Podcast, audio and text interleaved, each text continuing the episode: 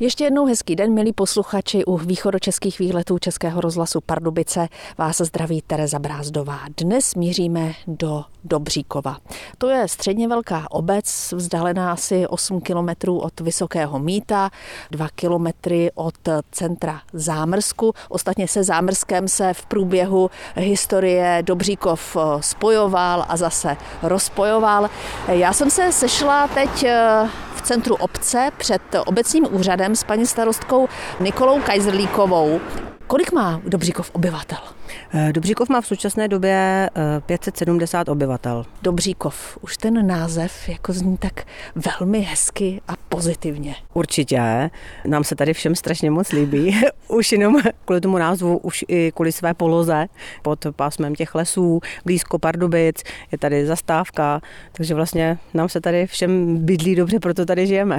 My jsme teď na návsi u obecního úřadu, my tady tomu říkáme jako centrální střed naší obce. Je tady obecní úřad, naproti je hasická zbrojnice, je tady sportovní areál a je tady naše chlouba vesnice a to je kostel všech svatých. My se eh, těm památkám samozřejmě budeme věnovat eh, podrobně. Dobříkov leží pod eh, takovým kopcem, ani nevím, jestli má nějaký název. Původně se snad nacházela vesnice tam. Ano, určitě. Dobříkov se v současné době nachází pod kopcem. Ten kopec se nazývá Šturmův kopec podle myslivce, který bydlel eh, v Hajence na tom kopci a nahoře na tom kopci podle dokumentů se nacházel původní Dobříkov v místě, kde eh, dneska je návěsní dub. Se starostkou obce Nikolou Kajzrlíkovou jsme vyšli od obecního úřadu směrem k Vysokému mítu a právě teď procházíme okolo takové betonové nebo snad kamenné nádrže poblíž eh, zastávky autobusu. Je to máchadlo a pradlo, které se dříve používalo na obcích. Tohle máchadlo pochází z roku 1931, kdy tady u nás začala stavba vodovodu a tím, že lidé eh, ještě doma neměli pračky, tak se vlastně scházeli a v těchto místech prali a máchali prádlo. Dvě už jsou zbouraný a tady to jedno právě jsme tady ponechali s tím, že u toho máme zastávku naučné stezky, kterou jsme v loňském roce vybudovali. Je to naučná stezka Skřítka do Bříčka a má celkem 11 zastavení a právě tady to jedno zastavení právě slouží k tomu, aby eh, ty lidi, turisti si mohli prohlédnout, co vlastně eh, dneska už neznají. Ta stezka, kterou jste zmínila, Skřítka do Bříčka, to zní jako taková nějaká hra pro děti. Přesně tak. My jsme chtěli, protože tady máme dva penziony, tak jsme chtěli těm lidem tady přiblížit dění v obci, i co tady bylo v minulosti v návaznosti vlastně i na ty historické památky, které tady máme, tak jsme eh, vytvořili 11 zastavení, které slouží těm lidem, aby se mohli eh, seznámit s historií naší obce. Tak, ale teď už jsme došli ke stavení číslo popisné 5. Tenhle dům se stal eh, prvním místem, které v Dobříkově navštívil prvorepublikový senátor a minister obrany Václav Klofáč. O něm si také něco povíme, tak jak to vlastně eh, celé začalo? Václav Klofáč, počátky jeho návštěv v Dubříkově se čítají od roku 1906, kdy vlastně začal jezdit sem do čísla popisného 5.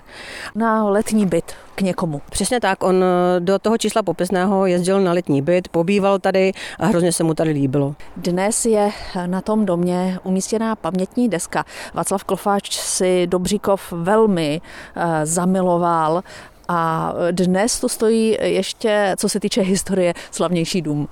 Určitě pan Josef Václav Klofáč, tak se sem následně vrátil a po pozemkových reformách, tím, že se mu tady hodně líbilo, zakoupil tvrziště s hájenkou, kde se říká na Valech. Tam se vlastně postavil svůj letní byt a tady vlastně dlouhodobě pobýval až do své smrti. Vracejí se k vám východočeské výlety.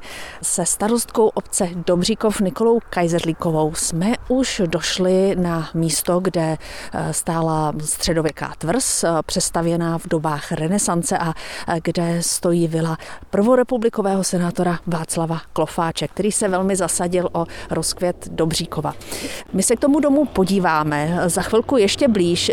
Teď se ale zeptám paní starostky ještě na ty stěžejní památky tady v Dobříkově Jen co nám projede ten traktor. Po pozemkové reformě si pan Josef Václav Klofáč eh, zakoupil vlastně hájenku a v tom místě si postavil vilu. On eh, byl mecenášem Dobříkova, Dobříkovští na něj vzpomínají ve velmi pozitivním duchu, protože on vlastně tady u nás nejen, že tady měl letní sídlo, ale on zde nechal postavit sochu mistra Jana Husa, přivezl sem kostelík z podkarpatské Rusy, nechal zde vybudovat eh, památník Dobříkovským z Malejova, nechal vybudovat první vlakovou zastávku. I o školu se tady místní staral. Určitě, eh, staral se tady hodně o školu, on vlastně zakoupil veškeré knihy do školy, zřídil tady první knihovnu, nechal postavit obecní úřad, kde zřídil kampeličku, záložnu, dokonce Dobříkov měl v roce 1912 tady první záložnu a bylo tam v budově obecního úřadu sídlilo i četnictvo. Kdyby ta každá obec měla takové dobré duše. Jo, jo, určitě, určitě. Myslím si, že všichni historicky na něj vzpomínají a i do dneška těžíme vlastně eh, tady z těch jeho činů a snažíme se na to i navazovat. Dobříkovští mu byli velmi vděční. Oni s ním také velmi rádi mluvili. On s nimi eh, zase naopak chodil rád eh, do hospody, vítal je právě i ve své vile a senátor Klofáč tady měl dokonce i bystu. A vy teď možná po ní budete i pátrat. Určitě, z historických pramenů, z kroniky jak obce Dobříková i z kroniky na Valech jsme se dozvěděli, že Eh, pan Václav Klofáč, eh, že Dobříkovští mu zde postavili bystu, protože mu byli vděční a my právě podle dobových fotografií jsme zjistili, že ta bysta stála vedle na zahradě obecního úřadu a na to bychom chtěli navázat a je možné, že právě eh, tady tu bystu bychom právě chtěli obnovit a vrátit ji na původní místo. Protože ona se ztratila. Přesně tak. Ztratila se a nevíme, kde je. To samé vlastně se ztratila i socha prvního prezidenta Československé republiky, pana Tomáše Garika Masaryka, která byla na protiškole a dneska tam taky není, je tam prázdné místo. Myslíte, že ji má někdo doma? Je to možné. Tak a už se za chvíli vydáme k vile Václava Klofáče. Český rozhlas Pardubice, rádio vašeho kraje. Vrací se k vám východočeské výlety. Putujeme obcí Dobříkov u Vysokého míta a my už jsme zmínili to, jak silnou stopu tady zanechal v obci prvorepublikový senátor a ministr obrany československé vlády Václav Klofáč. Václav Klofáč si Dobříkov zamiloval a já jsem teď navštívila paní Janu Uhrovou, lékařku, která je pravnučkou Václava Klofáče. Eh, Václav Klofáč si tu nechal postavit dům, kde jsme se sešli a vaše rodina ho vlastní téměř 100 let? téměř 100 let. Mám pradědeček jsem napřed jezdil k jedné rodině na prázdniny a tak se mu tady zalíbilo, že eh, scháněl nějakou lokalitu, kterou by mohl koupit a na prodej byla bývalá tvrz Dobříkovských z Malejova, která je v lůně obce, ale víceméně obklopená příkopem a plotem, takže trošku izolovaná, kterou prodávali eh, tehdejší majitelé, to bylo panství v Zámrsku, patřilo to k němu. Dědeček tu tvrz koupil ve 30. letech minulého století a stál tady tehdy malý domek, hájovná, která byla z roku 1820, jestli se nemýlím. V ní ještě přežíval eh, hajný a pradědeček to koupil tedy i s tím domem, i s tím hajným a postavil tady mhm. proti takovou malou vilku. My teď právě stojíme na tom prostranství, na tom v úvozovkách dvoře, v prostoru mezi právě vilou a hájovnou. Na dohled máme ten příkop, eh, přes který se teď staví most nový, protože ten starý tak nějak už odešel. Ano, ona to byla tvrz, eh, vodní tvrz s padacím mostem, který byl trošku v jiném místě. Pradědeček tady postavil most, no a ten už dvakrát spadnul, takže teď se staví třetí varianta padacího mostu. Ta středověká tvrz je poprvé v písemných pramenech zmíněna v roce 1496 a pořád tady vlastně ještě existují ty její stopy, e, i když dávno samozřejmě nestojí. My máme na dehled teď altán a pod tím altánem e, máte vstup do podzemí, kde se zachovaly sály, chodby, dokonce úniková e, chodba. Je, tam jsou velké, opravdu krásné sklepy, eh, kde postupně odhalujeme další a další. Když to pradědeček koupil, tak tam byl velký sklep, na tom oni postavili ten altán, aby to bylo ze zhora krytý. A my jsme potom později vypadlo pár kamenů ze zdi, zjistilo se, že je tam další sklepení, takže tady byl průzkum a nevíme, kde přesně jsou. A traduje se, že odsud vedly tajné chodby podzemí tři do bývalé vesnice, která byla v jiném místě na to zámorské panství ale eh, tam už ty vchody jsou zazděny a eh, nedá se tam jít. Jenom malinká taková chodbička tam je k nahlédnutí. Posloucháte východočeské výlety Českého rozhlasu Pardubice s Janou Uhrovou, pravnučkou prvorepublikového senátora Václava Klofáče.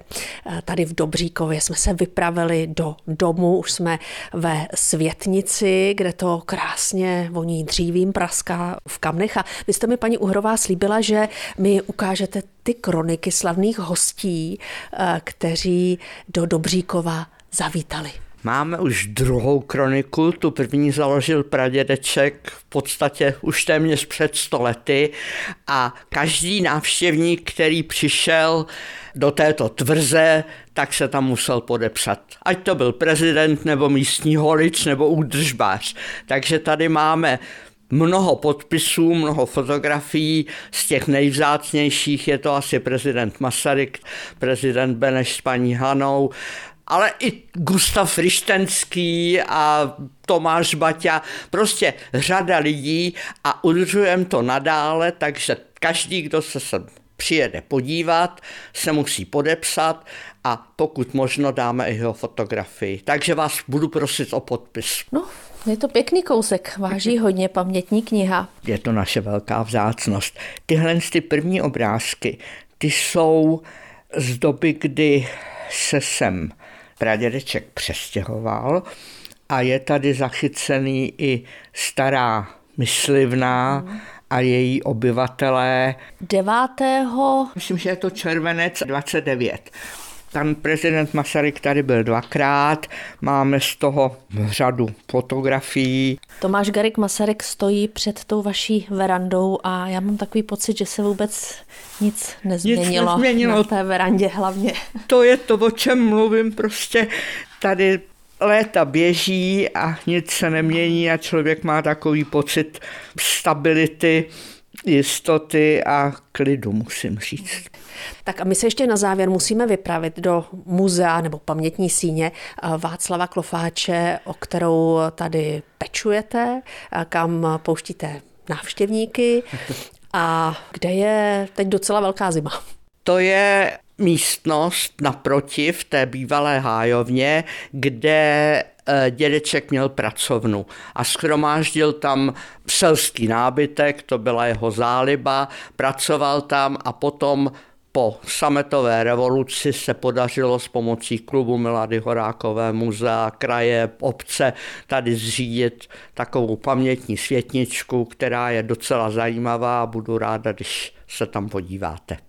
My jsme teď vstoupili do někdejší myslivny historického stavení, kde je dnes pamětní síň Václava Klofáče. Jsou tu krásná kachlová kamna. Kamna jsou nádherný, ale bohužel už se v nich nedá topit. Je tu mm, spousty historických materiálů eh, o životě Václava Klofáče, o dějinách národně socialistické eh, strany. Návštěvníci, kteří by se sem chtěli podívat, jakou mají možnost a kdy? My jsme k dispozici v době, kdy tady jsme, což bydlíme tady, takže trvale vlastně celý rok a ty návštěvy většinou e, zájemci hlásí starostce, protože se chtějí podívat i do kostelíčka a telefonicky si domluvíme, v kterou hodinu a který den. Takže přes webové stránky obecního úřadu v Dobříkově.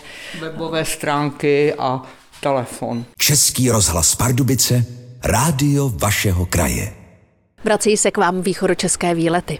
Kostel všech svatých v Dobříkově vypadá jako z pohádky, protože jeho střížky jsou zasněžené, je krásná zima a my se za chvíli už dovnitř vydáme s farářem církve Československé husické Jiřím Plhákem. Jak dlouho tu kostel vlastně stojí? Kostel v Dobříkově stojí od roku 1930 kdy ho nechal senátor Václav Klofáč převést z podkarpatské Rusy z vesnice Cholmovec. Jeho historie je ale samozřejmě daleko starší, protože ten kostel byl postavený eh, v roce 1669 ale úplně zas někde jinde, než v tom Cholmovci. Ano, to je pravda. Kostel původně byl postavený ve vesnici Velká Kopaně což je takových asi 15 kilometrů západně od Chustu a v té Velké Kopani stál až do roku 1857 kdy zřejmě z důvodu eh, malé kapacity kostel prodali a postavili si kameny. Ten kamenný kostel tam stojí dodnes a kostel potom nechali přenést právě do zmíněného Cholmovce,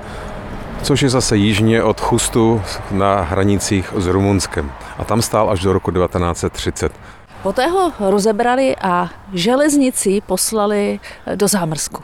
Ano, rozebrali ho, museli ho povozit přivést na nejbližší zastávku, která je vedle Cholmovce a potom ho dovezli do Zámrsku, protože v Dobříkově ještě žádná e, železniční stanice nebyla. Nicméně byl tehdy srpen a byli žně a nebyl nikdo, kdo by byl ochoten pro ten takzvaně dřevěný poklad nebo zázrak, jak tomu říkal senátor Václav Kolfáč, zajet. A tak to chvíli trvalo, takže nevím přesně kolik dní, ale ještě jsem když se zažil pamětnici, která vzpomínala na to, jak senátor Klfáč chodil po Dobříkovi a všem sliboval dřevěný eh, zázrak, dřevěnou perlu. A když se potom nakonec teda místní odhodlali a na pozech převozili tu hromadu starého dřeva eh, na pozemek, kde kostel měli postavit, tak se všichni chodili a usmívali se, pojďte se podívat na, na dřevěnou perlu. A viděli tam hromadu starého dubového dřeva. Já si ale teď uh, ještě dovolím takovou malou odbočku. Tenhle kostelík měl uh, stát původně v Borové u Poličky. To je pravda. To jsme kdysi náhodou během různých eh, zkoumání a hledání pramenů našli odkaz dokonce v dobovém tisku. Ono to totiž to má ještě původně starší historii, protože když ten kostelík stál v, v tom zmíněném Cholmovci, tak eh, takový hlavní regionální městečko, které bylo, bylo Vinogradivo, dřívější se Vluše. A tam působil jako vrchní policejní, neznám hodnosti, ale nějaký náčelník, nějaký pan Makovský který eh, pocházel z Borové upoličky a vystudoval v Užhorodě nějakou policejní školu a začal tam působit co by policista. A ten ten kostelík objevil. A jelikož byl velmi činorodý, tak se rozhodl, že kostelík nechá přenést do eh, zmíněné Borové upoličky ale v té době taky v tom eh, Vinohradivu stavěl vilu a nedostávalo se mu peněz, takže se potom nějakým způsobem, nevím, tedy neznám prameny, jak se potkal s Václavem Klofáčem, ale tento kostelík mu přenechal. Tak to je důvod, proč nakonec teda kostelík neskončil v Borové u Poličky, ale skončil v Dobříkově. Mimochodem eh, je zajímavé, že panu Makovskému eh, nakonec sebrali vilu nejprve němečtí vojáci a potom taky sovětská vláda, takže nakonec všechno to jeho úsilí asi padlo v ní več. Ale rodina Makovských dodnes žije v Vysoké Mítě a myslím, že zapustila hluboké kořeny. Tak a my už se za chvíli podíváme dovnitř do dřevěného kostelíka. Posloucháte východočeské výlety Českého rozhlasu Pardubice, jsme v Dobříkovi a teď nás čeká návštěva dřevěného kostelíka všech svatých, který eh, jsem byl do obce v roce 1930 převezen z podkarpatské Rusy eh, zásluhou tehdejšího senátora Václava Klofáče, který si Dobříkov oblíbil a měl tady i vilu. Posvátně stoupám po třech schůdcích do předsíně kostela. Muž jsme si eh, předem otevřeli, protože samozřejmě je zabezpečený. Tak a teď eh, se musím velmi sklonit, protože všechny ty dveře tady mají tak 160 eh, cm. No, to tak nějak bude. A jsou tu troje, takže člověk se musí opravdu sklonit nebo ohnout, poklonit, aby se dostal dovnitř tak už ty eh, druhé dveře zdobí nápisy. Těch nápisů je tady v kostele velmi mnoho. Nejstarší nápis najdeme skutečně v lodi kostela, kde pod klenutou nebo valenou klembou se nachází spojovací trám a na něm je napsáno, že kostel byl postavený 4. marca roku 1669. Jinak těch nápisů tady je víc a nejvíc je tady vlastně hned právě v tom vstupním prostoru, kde najdeme nad eh, dveřmi na zdobeném trámu napsáno nápis Marko Alič, což se domníváme, že zřejmě šlo o donátora kostela. Pak po levé straně jsou nápisy nebo jména eh, svěštěníků, kněží, farářů, kteří v tom kostele sloužili převážně v 18. století. A taková velká zajímavost je právě na dveřích kostela, kde je napsáno, že v té vesnici byl mor. Tak vstupujeme dveřmi, skláníme se do první ze tří částí toho ústředního prostoru a jsme v Babinci. Ano, my jsme v Babinci, protože ta východní tradice křesťanská, ale vůbec jak si měla potřebu rozlišovat ty prostory, odlišovat je, Něco podobného najdeme vlastně v judaismu, v synagoze, kdy vlastně byli také muži od žen oddělení, většinou teda vertikálně, že ženy měli prostor na galerii. A tady v tomhle kostele vlastně je ta loď rozdělená na dvě části, ta přední, hlavní, tam byla většinou určená pro muže, ta zadní byla pro ženy, což dneska je vlastně úplně obráceně, protože když také hlavě srovnám, tak jak si převažují ženy. My jsme v té hlavní lodi kostela, eh, dominují ikony, ten prostor je velmi, jestli se to dá těmi světskými slovy popsat, velmi útulný, malebný. My jsme ještě nezmínili ty rozměry kostela. Všechno to má velmi milý rozměr. No vidíte, to má takový lidský, bych řekl, protože nás v církvi již není tolik a zaplnit podkrapatský kostel není tak složité, ačkoliv když sem přijede autobus návštěvníků, tak tomu nechcou věřit, ale celý autobus se vleze do lavic tady v hlavní lodi. Ale předpokládá to, že si teda sobě sednou a trošku se přitisknou. Co se týče teda původního, tak většina trámů je původních. Co se na tom kostele nejvíc, jak si muselo měnit, byly ty nejspodnější trámy, které se jmenují podovaliny, protože ty většinou ležely, dříve nebyly podezdívky, ležely přímo na zemi, tak se ten kostel musel takto ošetřovat a ty trámy se měnily. Jaké je to dřevo? Dřevo je dubové. Jak vlastně kostelík slouží lidem?